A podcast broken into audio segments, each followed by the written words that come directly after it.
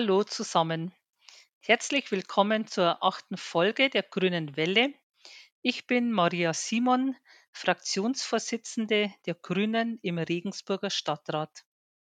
Hallo und herzlich willkommen auch von meiner Seite. Mein Name ist Stefan Christoph und ich bin zusammen mit Maria ebenfalls Fraktionsvorsitzender der Grünen im Stadtrat. Wir blicken heute gemeinsam zurück auf den Juni im Stadtrat.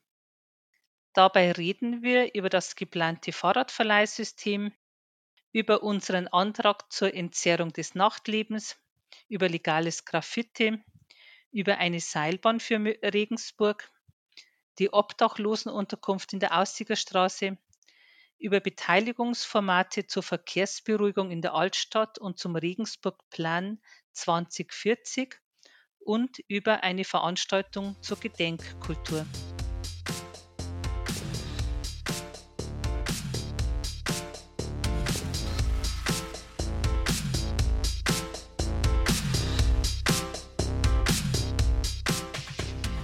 Bereits 2015 haben wir beschlossen, dass wir ein flächendeckendes Fahrradverleihsystem in Regensburg einführen. Seitdem ist aber leider nur wenig passiert.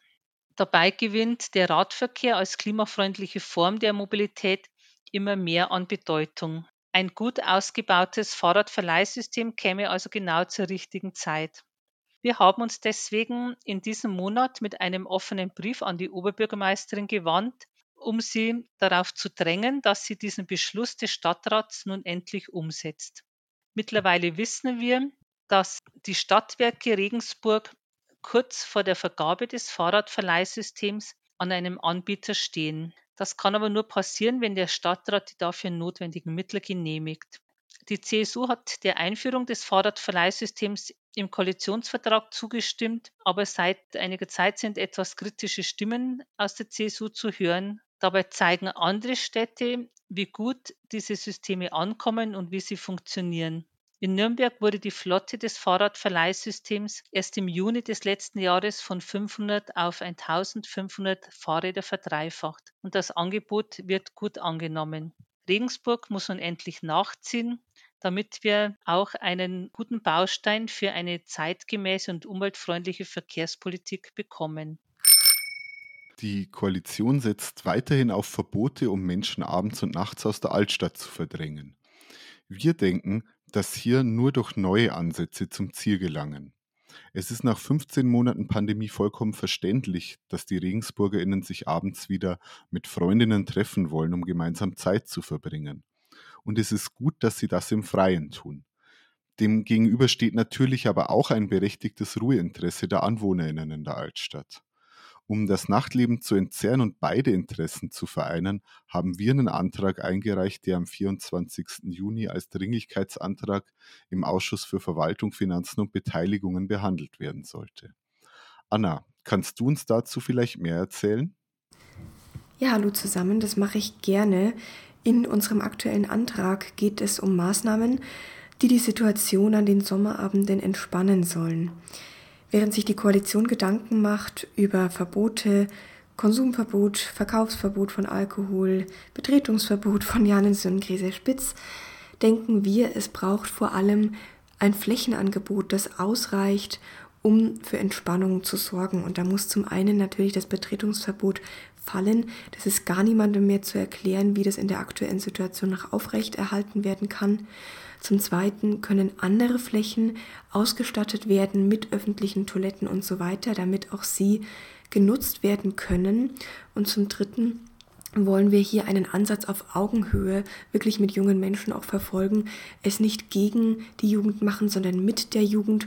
Und da gibt es Ansätze auch der Konfliktprävention im öffentlichen Raum aus anderen Kommunen, die wir gern in Regensburg erprobt sehen wollen. Die Koalition hat unseren Antrag als nicht dringlich eingestuft. Er ist entsprechend nicht behandelt worden in der letzten Woche und soll jetzt erst in vier Wochen im Jugendhilfeausschuss behandelt werden. Der Koalition scheint es also nicht so dringlich zu sein, hier für Entspannung wirklich zu sorgen. Vielen Dank, Anna, für deinen Bericht. Als Kulturausschussteam haben wir einen Antrag eingereicht, in dem wir die Stadtverwaltung auffordern zu prüfen, wie mehr legale Flächen für Graffiti geschaffen werden können. In Regensburg gibt es zwar auch abseits der Jugendzentren Möglichkeiten für legales Sprayen, diese Flächen sind allerdings sehr rar und meistens bereits von etablierten KünstlerInnen eingenommen. Da bleibt kaum Platz für Jugendliche, die sich am legalen Graffiti ausprobieren möchten. Hinzu kommt, dass zum Beispiel an der Oberpfalzbrücke, an der lediglich ein Pfeiler für legale Graffiti freigegeben ist, vor dem Sprayen eine Genehmigung eingeholt werden muss. Gerade für junge Menschen stellt das eine unnötig hohe Hürde dar. Dabei wissen wir aus Gesprächen, dass vielen Jugendlichen in Regensburg großes Interesse an legalen Graffiti-Flächen hätten. Deshalb wollten wir von der Verwaltung wissen, wie mehr Flächen zur Gestaltung geschaffen werden können. Ob es, wie bei der 24-Stunden-Galerie, weitere Betonwände sind, die aufgestellt werden, die Fassaden von städtischen Immobilien, für die der Abriss bereits beschlossen wurde oder möglicherweise sogar Absprachen mit privaten ImmobilienbesitzerInnen, die ihre äh, Gebäude freiwillig für die Kunstform freigeben. Da gibt es viele Möglichkeiten, mehr Flächen für legale Graffiti zu schaffen. Und diese Möglichkeiten wollen wir nun von der Verwaltung überprüft haben. Kurzfristig aufgetane Möglichkeiten sollen in Zusammenarbeit mit den Jugendzentren in der Stadt an die Jugendlichen herangetragen werden. So kann man diese Flächen auch für alle nutzbar machen. Wir werden euch natürlich auf dem Laufenden halten, wie sich die Koalition zu unserem Antrag verhält und was daraus geworden ist. Also hört doch auch die nächsten Male wieder in die Grüne Welle rein. Am 15. Juni wurde im Planungsausschuss der Antrag der Brücke-Fraktion behandelt. Und zwar hat die Brücke eine Machbarkeitsstudie für die Errichtung einer Seilbahn in Regensburg gefordert die Idee oder den Ansatz, dass wir den ÖPNV stärken und innovative Lösungen für Verkehrsprobleme suchen, finden wir insgesamt ganz gut. Trotzdem denken wir aber, dass wir uns in Regensburg jetzt auf die schnelle Realisierung der Stadtbahn konzentrieren sollten. Außerdem die angedachten Linien der Seilbahn verlaufen größtenteils parallel zum geplanten Netz der Stadtbahn. Das wäre also weniger eine Ergänzung, sondern vielmehr eine Konkurrenz.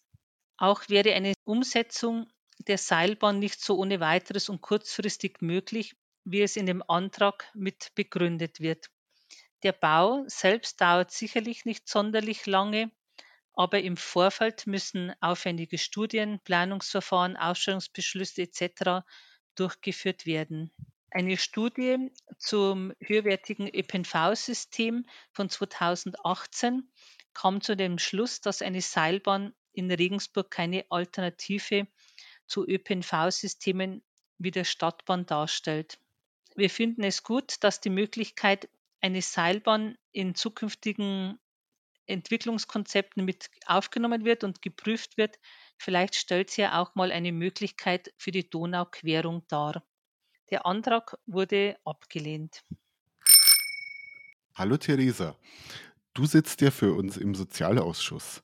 Ähm, und seit einiger Zeit ist ja immer wieder davon zu lesen, dass die Stadtspitze sich nicht einig ist, ob die Notwohnanlage für obdachlose Menschen in der Aussiegerstraße neu gebaut werden soll oder ob der dezentrale Wohnungen oder sogar ein anderer Standort geplant ist. Kannst du uns dazu was Neues erzählen? Was ist geplant? Was ist jetzt eigentlich der aktuelle Stand? Hallo ihr beiden. da habt ihr mich vor eine schwierige Aufgabe gestellt. Ähm, das ist nämlich ganz schön kompliziert. Ich gebe mein Bestes, das in kurzen Sätzen euch darzulegen.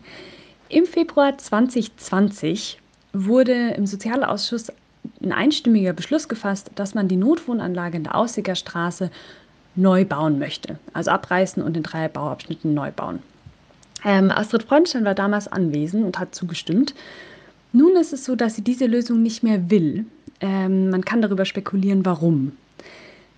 Und da ist ihr jetzt aufgefallen, wir haben ja im Weinweg die Gemeinschaftsunterkunft, also die einzige Gemeinschaftsunterkunft im Westen, wo der Pachtvertrag, den die Stadt mit der Regierung hat, ähm, im, ja, ziemlich genau in einem Jahr ausläuft. Und jetzt hat sie sich überlegt, oh, lass das doch gegeneinander ausspielen und äh, Geflüchtete da quasi nicht mehr oder weniger unterbringen und stattdessen da wohnungslose und obdachlose Menschen unterbringen. Ich halte das für schäbig, wir hatten das für schäbig, weil wir glauben, dass man vulnerable Gruppen nicht gegeneinander ausspielen sollte. Und ähm, tatsächlich ist, so bitter das ist, äh, die Gemeinschaftsunterkunft im Westen, also der Weinweg, ähm, eine der besseren Gemeinschaftsunterkünfte. Und wenn wir sagen, äh, Lager schließen, und das ist, glaube ich, nach wie vor unsere Forderung, dann lass doch lieber bei den schlechten anfangen und vor allem lass doch neue Plätze schaffen, äh, bevor wir äh, unsere Kapazitäten reduzieren. Vielen Dank dir, Theresa. Aktuell laufen wieder viele Beteiligungsformate in Regensburg. Bei diesen Formaten können sich Bürgerinnen und Bürger einbringen und ihre Ansichten, Wünsche und ihre Kritik vorbringen. Bei einem der Formate geht es um die Verkehrsberuhigung in der Altstadt. Wir denken, dass eine verkehrsberuhigte Altstadt am Ende allen zugutekommt. Durch eine Verkehrsberuhigung steigt die Aufenthaltsqualität in der Altstadt. Die Leute halten sich viel lieber dort auf, um zu bummeln und einzukaufen, wenn nicht dauernd ein Auto an ihnen vorbeifährt. Davon profitiert dann auch der Einzelhandel. Wir Grüne haben bereits unsere Überlegungen eingebracht. Wir wollen, dass Kurzzeitparkplätze aus der Altstadt verschwinden.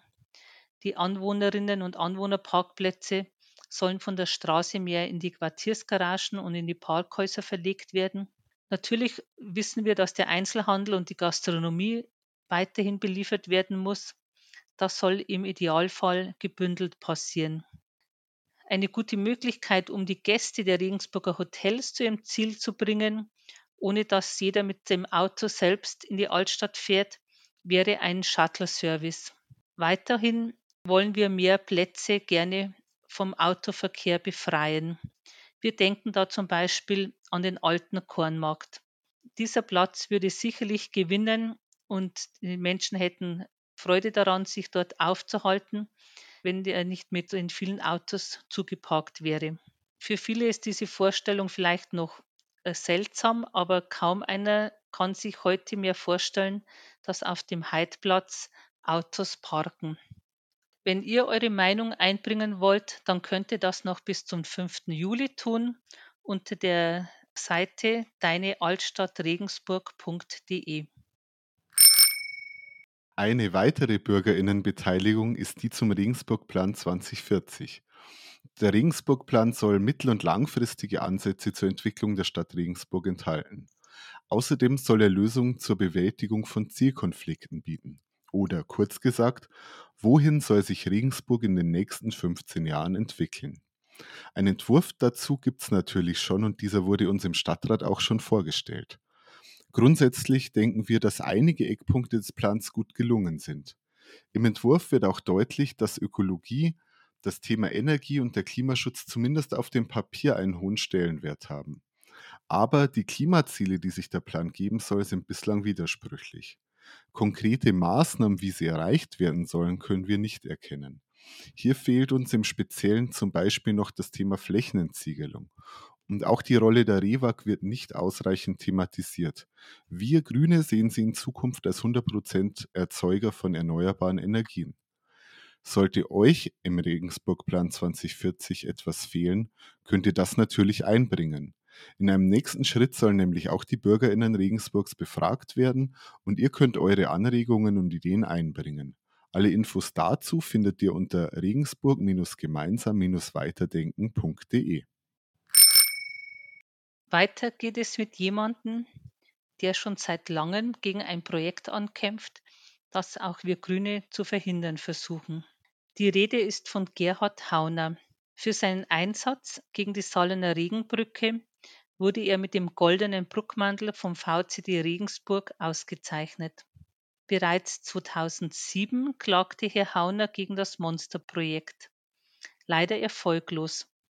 Trotzdem setzt er sich weiterhin dafür ein, die Salener Regenbrücke zu verhindern. Wir gratulieren Herrn Hauner sehr herzlich zu seinem Preis und hoffen, dass der Kampf gegen die Salener Regenbrücke am Ende erfolgreich sein wird. Am 22. Juni jährte sich der Überfall der deutschen Wehrmacht auf die Sowjetunion zum 80. Mal. Erstmals wurde in Regensburg eine zentrale Gedenkfeier am Hohen Kreuz ausgerichtet.